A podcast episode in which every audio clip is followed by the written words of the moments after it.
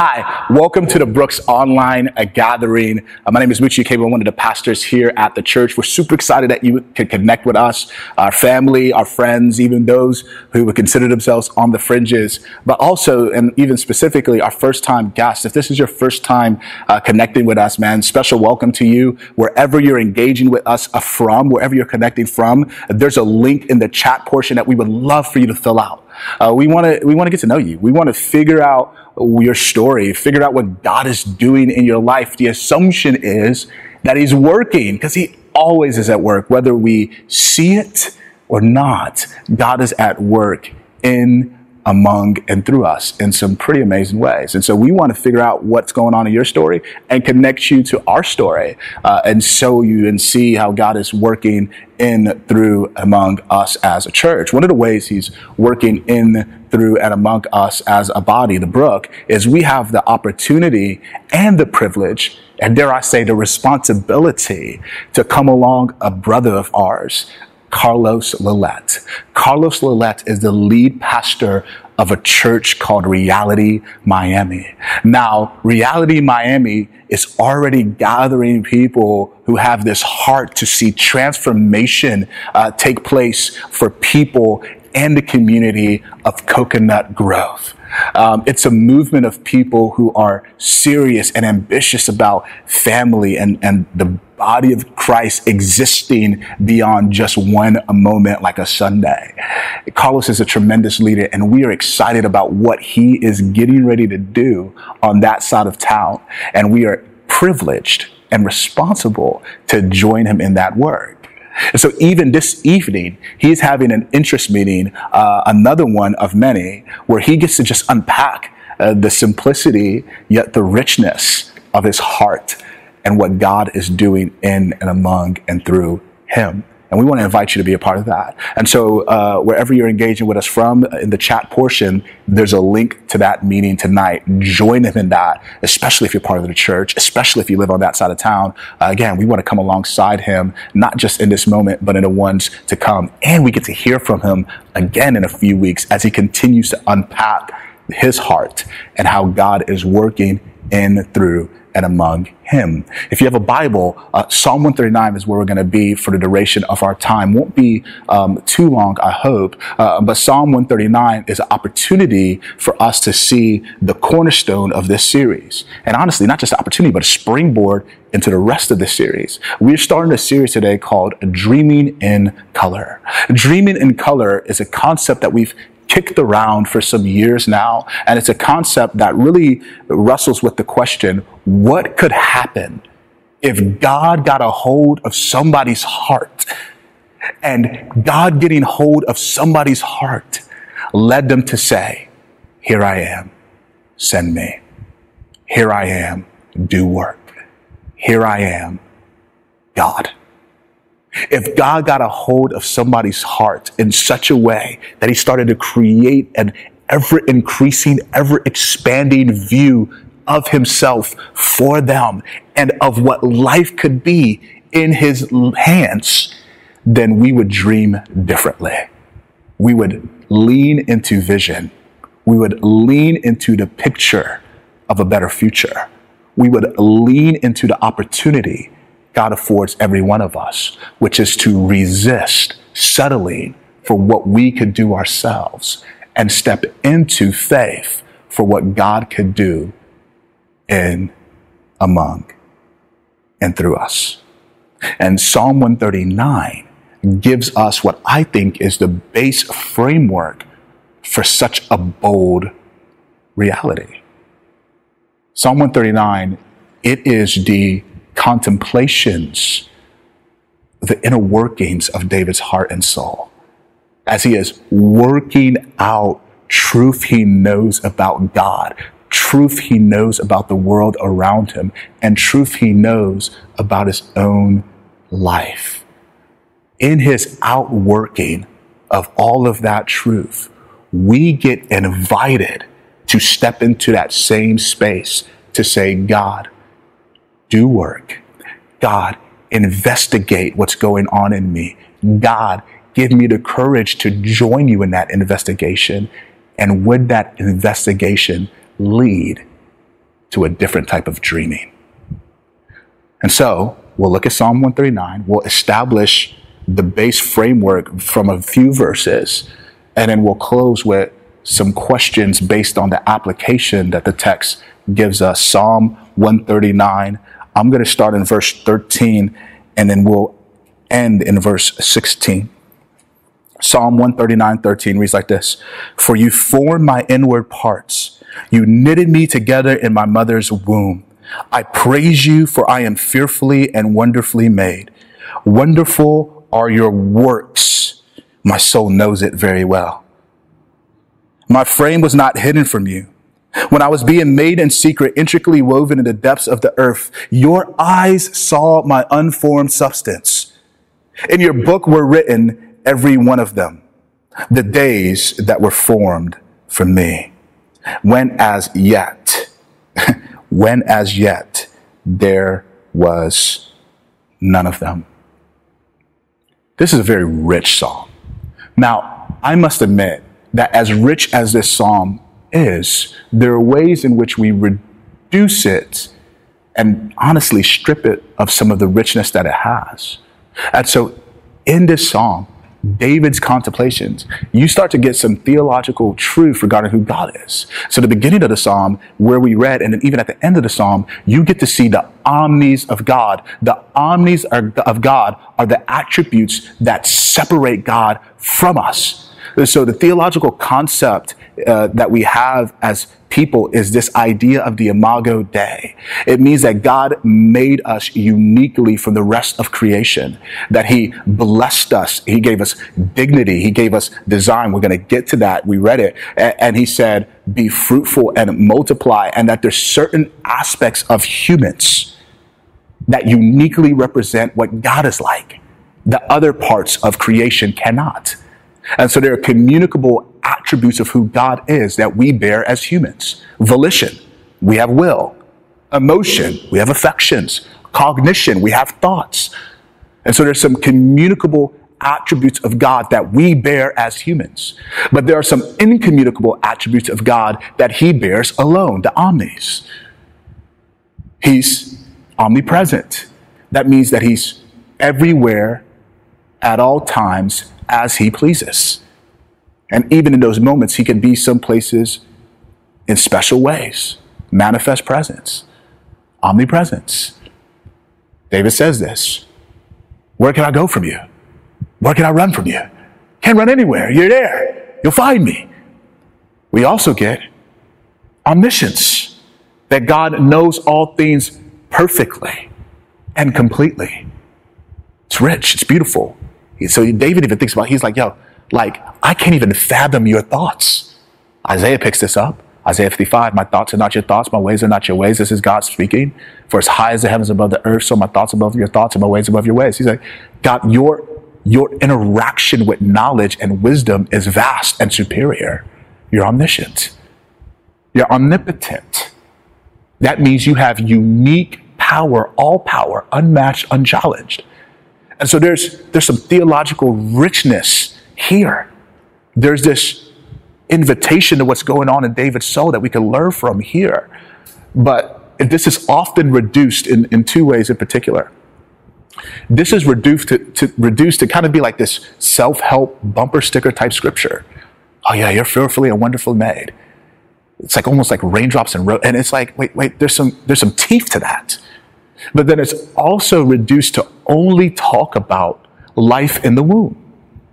So what we read, verse 13, he said, like you formed me from my mother's womb. You you knitted my inward parts. You knew me. That omniscience again. And, and you worked. That's a beautiful concept. That that God was forming personhood and life in the womb. Now, often again, we reduce this to use this as our primary bullet, our silver bullet for the sanctity of life. And we have ammunition here. I was a human before I took my first breath. I had life before I stepped outside of my mom's womb because God formed me. So there is ammunition here. But when you reduce it to that, often we neglect the part that I think we should underline, verses uh, 15 and, and 16 in particular, where it says, I didn't just form you in the womb, but I formed days for you as well, which means a more expansive understanding of the sanctity of life is not just that life exists and has dignity and weight and value in the unborn womb, but life exists and should have that same dignity and value as one lives out the days God made for them. That's a more comprehensive picture of the sanctity of life. But we reduce this scripture and we rob it of its richness. We get to see God's handiwork, not just around us, but in, through, with us specifically. He says, You formed me and days that were yet to be. The baseline structure is this the baseline framework is this that God has formed every single human with particular days in mind. And God has formed particular days with some humans in mind. Now, that might sound like, well, that seems like the same thing that you're just trying to be poetic. Well, no, there's a different emphasis. One puts the emphasis on the uniqueness of the people, the other puts the emphasis on the uniqueness of the days. Such a time as this, God has some pretty crazy days that we're in.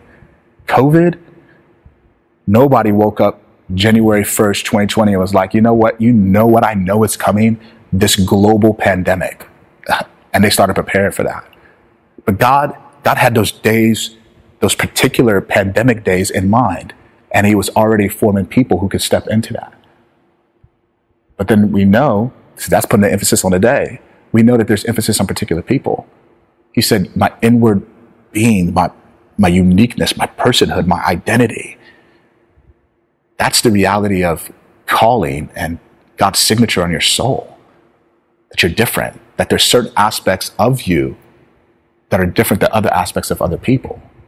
Some of you are way more creative than other people. And I, that shouldn't make you arrogant. You just, you just may be an abstract thinker.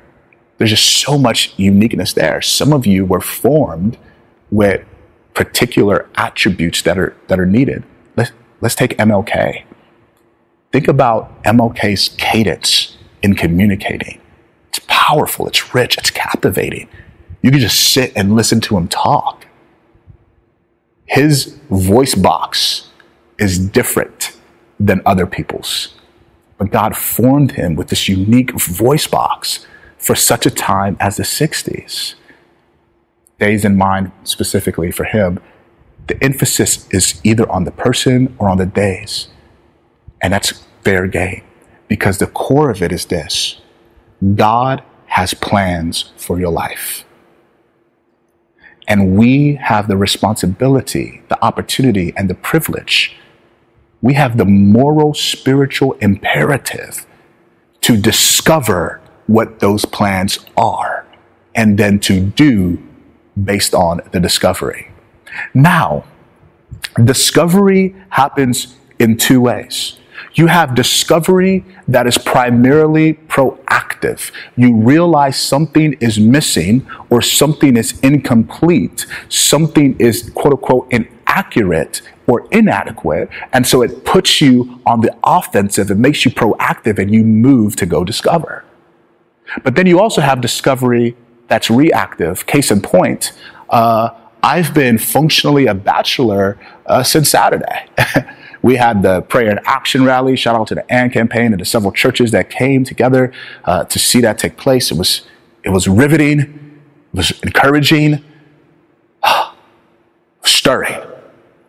But right after that, I dropped my wife and my kids off at the airport uh, because my kids were going to go spend time with their grandparents in Texas.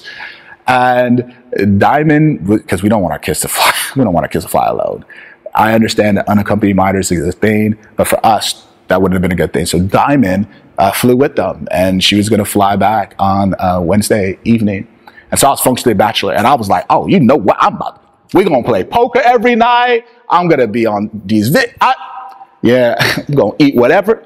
First of all, I walked into my house after dropping them off, and I noticed this note on my refrigerator that just punched me in my chest. Because my wife is amazing. If you follow me on social, you saw that note. Um, but you know what happened? It was actually day two. Day two was Father's Day. And I got up and I went to their rooms and I spent the day sitting in their room, like crying and praying for them. And ended up falling asleep and I woke up and I was like, man, I really love my kids. Like, and I knew, I knew that. I knew that.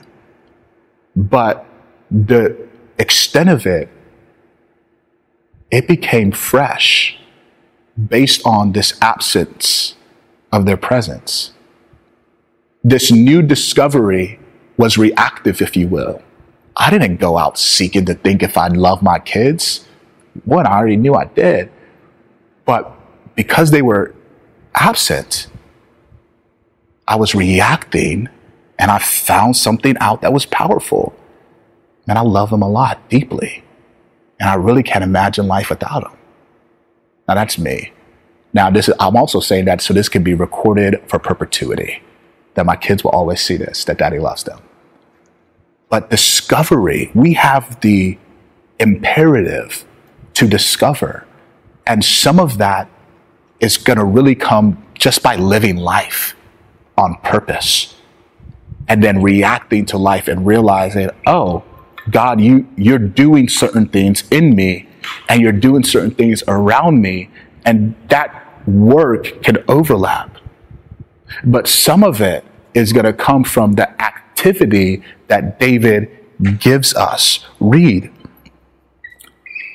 He says it at the beginning, but he says it at the end. Search me, O God, and know my heart. Try me and know my thoughts, and see if there be any grievous way in me, and lead me in the way of everlasting. David is saying, God, you know it all, but I don't.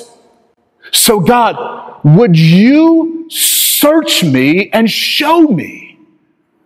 But that statement isn't distancing him from the work of discovery. That statement is David stepping into that work. That the investigation into his heart isn't by God just poofing idea into him. It's by David interacting with his heart in an authentic way with integrity and interacting with God in an authentic way with integrity and interacting with the world around him in an authentic way with integrity. Show me if there's a grievous way in me. How do I know if it's grievous? God, I have to know and understand your standard. And to know and understand your standard, I have to engage with it, your law. That's why David wrote in Psalm 119 and Psalm 19 that your law is a lamp to my feet. It's the standard that I measure my life against. And so if there's anything broken in me, it's not because I just randomly figured it out, but I will understand the extent of the brokenness when I measure it against you, God. And, and if there is this broken way in me, this grievous way in me where I am leaning into evil, God lead me into the way everlasting. Help me to turn from sin and turn towards an everlasting, ever increasing experience with you. I repent. It's not this God zap me with information and I'll figure it out. It's this stepping into the discovery process. And when we step into that process, not only will we get to see some stuff that may be scary and broken in us, sin, but we'll also see that other aspect, the stuff God has uniquely placed in us for his design. And we can say, oh my gosh, you, you put that in me? You put that in me? Now, why would you do that? God, why would you give me a mind that thinks in order? Why would you do that? Why do I tap my feet when it seems like people aren't efficient with their life. Now, why would you do that? Why is it easy for me to be a shoulder for other people to lean on and to help them process some of the deepest pains in their life? Like, why would you do that? It's a discovery that leads to awareness, which should produce affections for the work of the hands of God, like David said, but then actions to dream for what that work could look like in the future. Wherever you're watching, in this moment, I'm going to pray. And I want you to pray with me these words Search me, O God. Search me. And as you pray those words, I want you to do that again tomorrow. Search me, O God.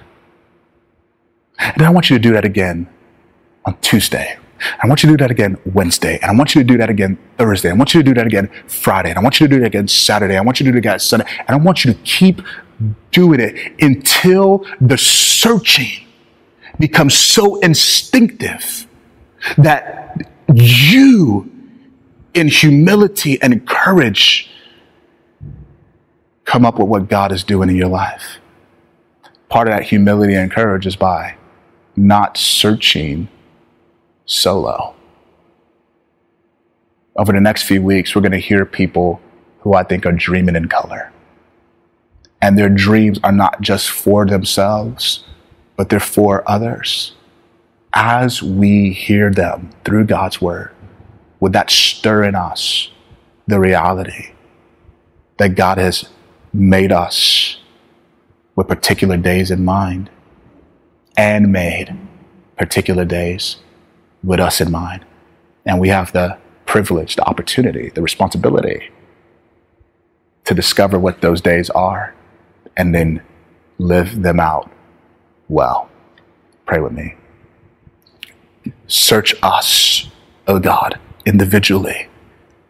Show us what might be hidden to the naked eye but is plain to you. Surround us with various vantage points of our hearts that would produce a greater picture, a vision of what could be if we had the, the courage and the humility to say, Here I am, O God. Do work. This we ask in your name, Jesus.